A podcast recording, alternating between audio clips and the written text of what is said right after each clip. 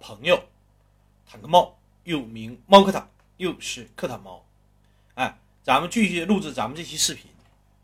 上期说到，那刘勇在饭店当场给饭店的老板老叔来了个大开瓢、大揭顶，脑浆打了一地。那刘勇真是性情中人呐！呃，一言不合弯刀就磕。当时他从饭店跑出来的时候，还未曾驻足留了沈阳的大好夜色，就只能亡命天涯了。哎呀，没有办法，打了一台出租车。他想来想去，他唯一能够依靠的人，或者是说他下一步的发展方向，只能是说往南走走了。他要找谁呢？他要找前些日子真正的有求过自己的一个人。叫白东方，也就是白洁的哥哥，因为他在跟白东方的言谈举止交流当中，发现此人颇有几分才干，或许是一个依靠。他打上出租车时候，开始，哎，就要往那个哪儿出发，去找白东方。但是呀，说来说去呀，这一路上，兄弟们，这沈阳刚一上车，心里真是，哎呀，真是挺难受，兄弟们，为啥说？嗯，想一想自己当派出所长这年，钱该挣的也挣着了，本来可以这么发展下去。刘勇叹了口气，心想：“哎呀，看来呀，这刑警队大队长的位置我也捞不上了。”想了想自己这几年在沈阳的风风雨雨，想了想这些年在沈阳交下的这些朋友，哎呀，这些拥有过的一切，想一想。其实也没啥意思。突然间呐，也有了几分伤感的情愫在里头，也萌生了一些去意。所以说，兄弟们呐，人呐这辈子有些时候是天意。你有些时候你想往东，他偏不让你往往东，他就让你往西。你有的时候你想往南，哎，他就是不让你往南。兄弟们。你猫哥，咱也不怕你笑话。原来的愿望当一名科学家，研究出来一种药物，缓解世上所有人的痛苦。可是那残酷的现实和现实的际遇将我重重跌起，当起了一个没有出路的保卫科的干事。兄弟们，这就是命运的安排，这就是神的旨意。如果老天让我疯，我宁愿痴狂，我宁愿认命。兄弟们，没有办法的事儿。嗯，话不多说，咱再说说白东方最近从广州回到沈阳以后干什么了。白东方啊，咱都知道，兄弟们，他为了他妹妹的事上火，并且白东方他这个人是也是一个非常有心计的人，在广州这些年，什么钱都挣啊，累积了大量的财富啊，不敢说是富可敌国吧。但是衣食无忧，当时在沈阳买两三个楼差不多。白东方本来是想为妹妹的事回来以后，找这个毛天哲要个说法，没想到有个好心人叫魏巍提前出手，把这个人给干死了。呃，这时候毛东，这个白东方啊，就改变了想法，就不想再带着妹妹亡命天涯、漂流天涯了。正想到这儿的时候，突然间有人敲门。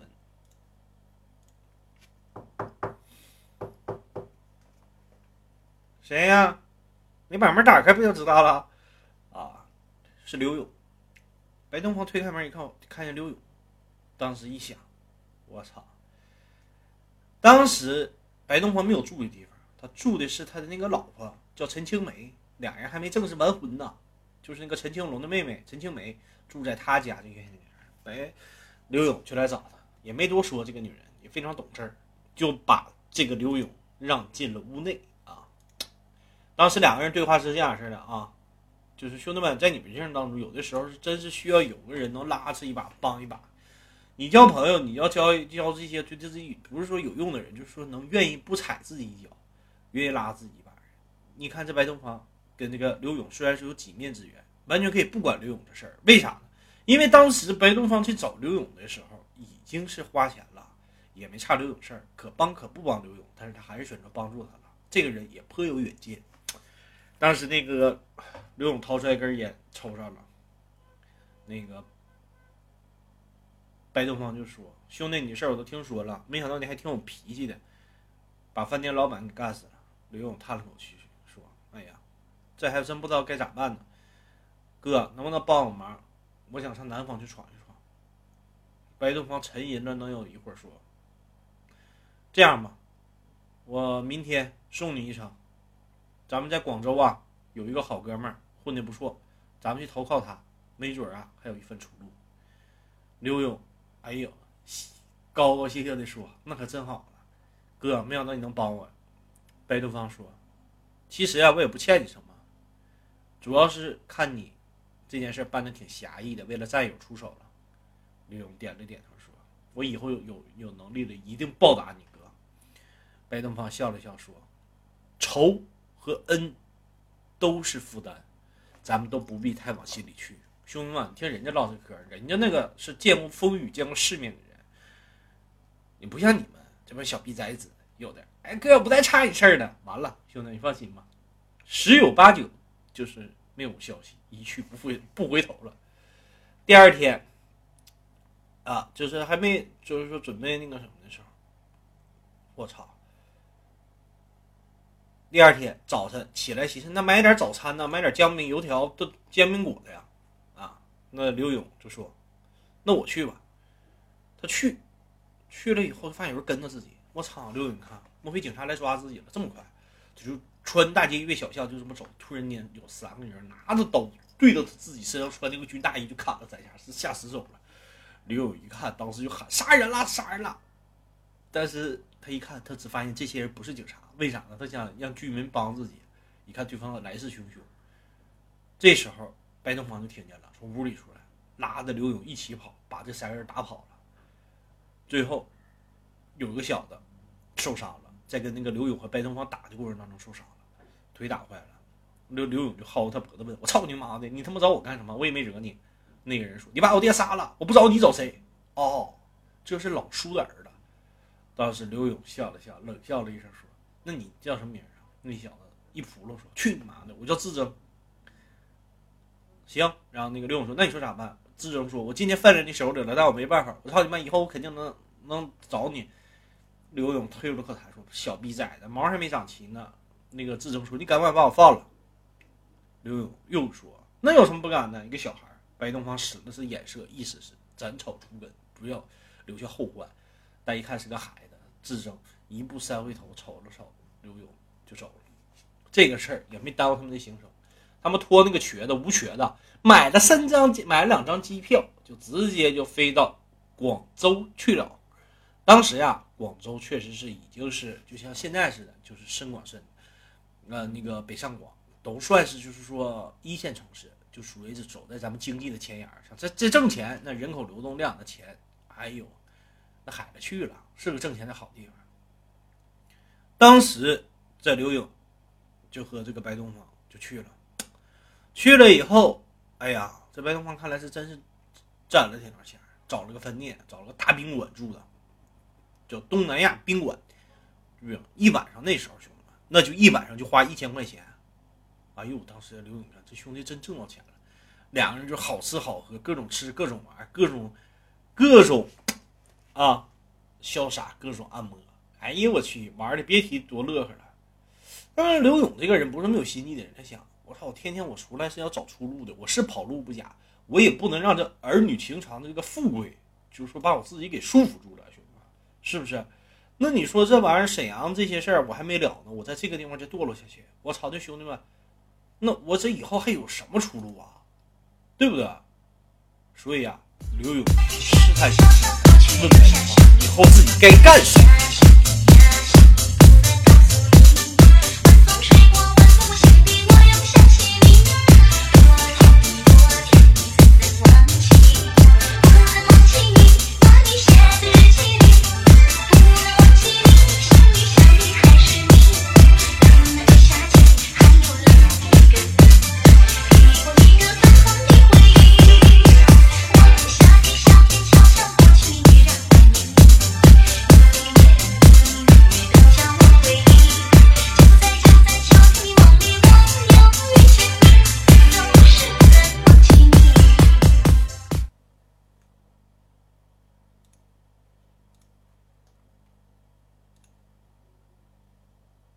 兄弟们，咱们接着讲啊。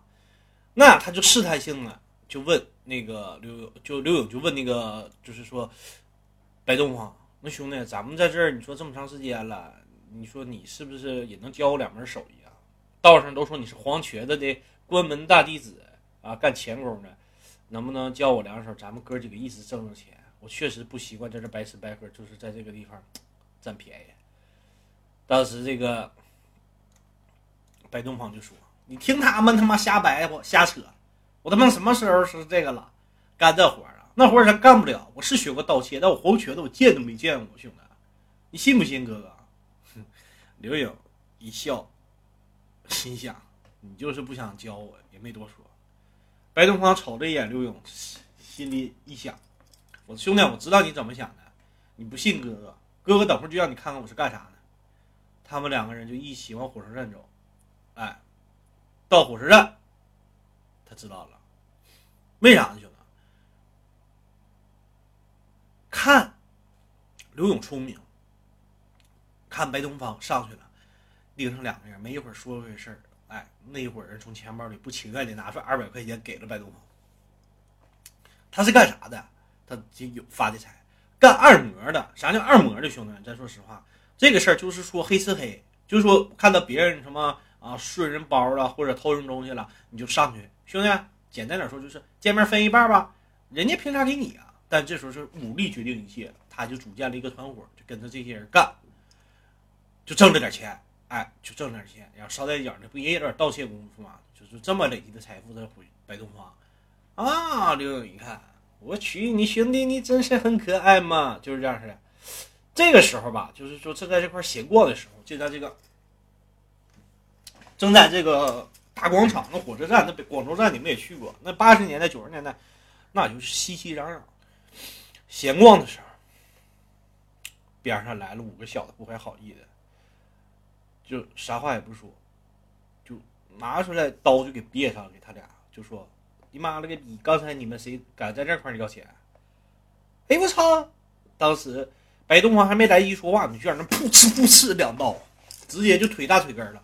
刘勇一看，我去你妈逼，兄弟情谊什么玩意儿？那就先跑再说吧。当时就哇操，就撒丫子就跑。这伙人能让他跑了吧？一两个人控制那个宋建飞，其他三个人就把刘勇堵到。刘勇人生地不熟的，那跑的都他妈心急如焚了，撒丫子就跑。玩跑跑到那个在胡同里的时候，让人给堵住了，一顿拳打脚踢。他打太差了，那个谁挨了两刀。睁开眼睛的时候，被人送到医院的时候，嗯，他他那个谁，哎，也醒了。这个自己这个也算大舅哥吧，白东方也醒了。哎，为啥说他也醒了呢？他这个胳膊腿啊都打坏了，但是没什么大事儿。在他俩在屋里闲谈的时候，还怕有人来补刀上病房里。啥叫补刀？就像以前在沈阳在哪儿的话，打完你是不算，你要上医院的话，上医院来打你，你知道吧？这个时候，他这个谁就来了，那个进来一个人，这人是谁呢？一看也是东北口音。当时进来一句话就是：“哎呀，东方！”哎，白东方喊声：“宋建飞！”啊，在一个病房里碰见了另外一个东北人，那那人是谁呀，兄弟们？那就是日后也是鼎鼎大名的一个人，是谁？宋建飞。这个人也巧，兄弟们。这个咱那个评书是说的是无巧不成书，在一个病房里正好碰见了一个人，正是久久寻觅不着的要来投奔的那个朋友，就白东方口中的那个朋友，就宋建飞。就宋建飞也是个狠人，他是干啥呢，兄弟们？他是抢，连抢带盗。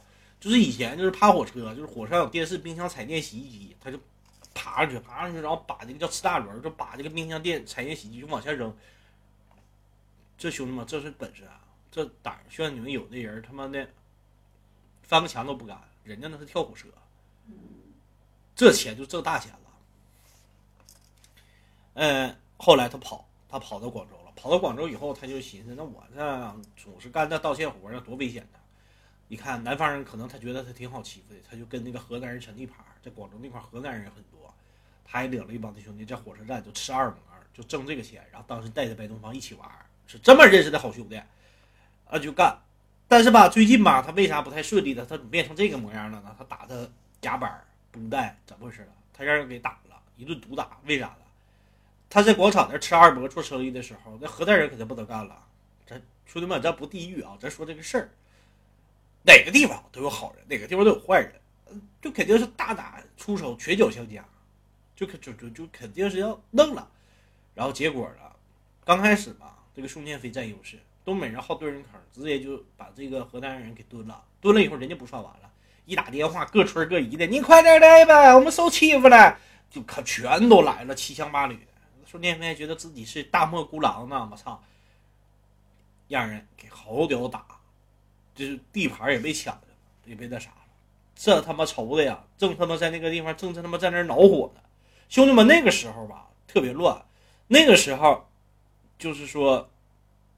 不像现在，就是说啊，法治社会特别少。那个时候吧，就是相对来说治安不太好。他就是说各种各路人马层出不穷。当时在病房里啊，这帮人就开始讲，讲完讲去，宋建飞打着绷带，眼神一瞥，那个这个刘勇，刘勇知道宋建飞在看他，就就说，就说这兄弟是在哪发财啊？当时白东方就说，哎呀，这是我一个好朋友，为人特别侠义，就把事儿他的事儿，呃，也点渲染讲一讲。说他，牛逼！为了朋友出手，给谁大揭盖然后干了什么什么事儿？兄弟们，这人这人生在世，猫哥经常给你们在讲，毛哥一直在给你们讲，三分靠实力，七分靠靠装逼。你谁你就实打实的肯定不行。你要是稍微牛逼一点，这二十分装逼，那你就太牛逼了，你知道吧？所以他就经过他的多方渲染，多多多方吹嘘，把自己说的，哎呦我去！把说说他一个英雄形象，那兄弟们自古英雄惜英雄，英雄爱英雄。你看是这么个侠义，这么个出，这么个骁勇善战的一个人来帮自己，那宋建飞肯定是高兴了，连他妈那那个老在光天化日下都敢开枪杀人，空手夺枪，那对刘勇自然多了几分好印象。就就当时就说那行，留下来一起干吧，咱们有钱一起挣。这白东方都没得说，都是一直好兄弟。当时虽然说东北帮在这个火车站，广州火车站那个地方相对于落后，但是没想，但是就是说是，呃，肯定是说由于刘勇的到来，由于他的个人各方面的实力，由于他的眼光，给这个团队啊增加了一个很大的一个胜算。就像猫哥经常跟你们说的一句话：“你有你的社会，我有我的团队。”啊，风里雨里，咱们广州火车站，咱们等你啊，兄弟们，就肯定是有啥像你们说那。为啥收留他，兄弟们？为啥收留他？一是宋建飞也需要人帮自己；第二点，也是想收白东方一个人情。另外一方面，兄弟们，你们记得，人在社会上走，多个朋友多条路，你不定谁时候能帮自己。你谁也不帮，什么事儿也不做。你为人处事，你到你关键时刻的时候，谁能帮自己？再说这时候正是大兴招兵买马之际，要跟河南王决一胜负的时候。河南帮咱就不再多说了，因为说多了吧，我是一个东北人，我要说河南帮说多了吧，有些地域的分歧、地域的嫌疑。咱们就是，就是这样式，咱们就是先不提它。咱们就是说，究竟拉开了什么样的序幕？咱们从头做起。要说这刘勇啊，当时在心里啊，也确实忐忑不安，想自己啊，在沈阳那个地方好吃好喝好烟，马上就要竞争刑警大队队长了，到时候落到这个翻天地。还在跑路，亡命天涯，跟自己以前处理过的这些人看不上的社会边缘人在一起。你想想，那刘勇那是什么心情？那你但是兄弟们，你得说刘勇这个人，他审时度势，英雄择良木而栖，择吉而发，向时而动，这是英雄人物。要像你们瞧不上这个，瞧不上那个，那就不跟他玩了。那你有什么发展？你看人刘勇这时候很快就进入角色，跟这些人玩的还不亦乐乎，不亦爽哉，不亦快活。这是为啥？这就是物竞天择，适者生存。兄弟们，我常常教育你们，人啊，就是说什么事三分靠实力，七分靠装逼，七分靠打靠打拼，都是全是说是说没说一切自有原因，自有造化，还是说什么？但起码你得是去付出努力去做这个事儿才行。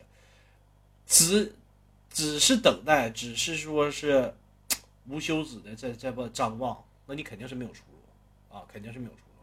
这个社会绝对不缺一个放弃自己的人。刘勇在社会上摸爬滚打这么多年，他当然深谙此道。他派出所长的为了朋友一怒之下放弃，你想他还什么事儿干不出来？所以说，刘勇绝对是说是个人尖的、人精的。咱们下一集咱们继续讲他是广州的那些事儿，兄弟们。Tiger。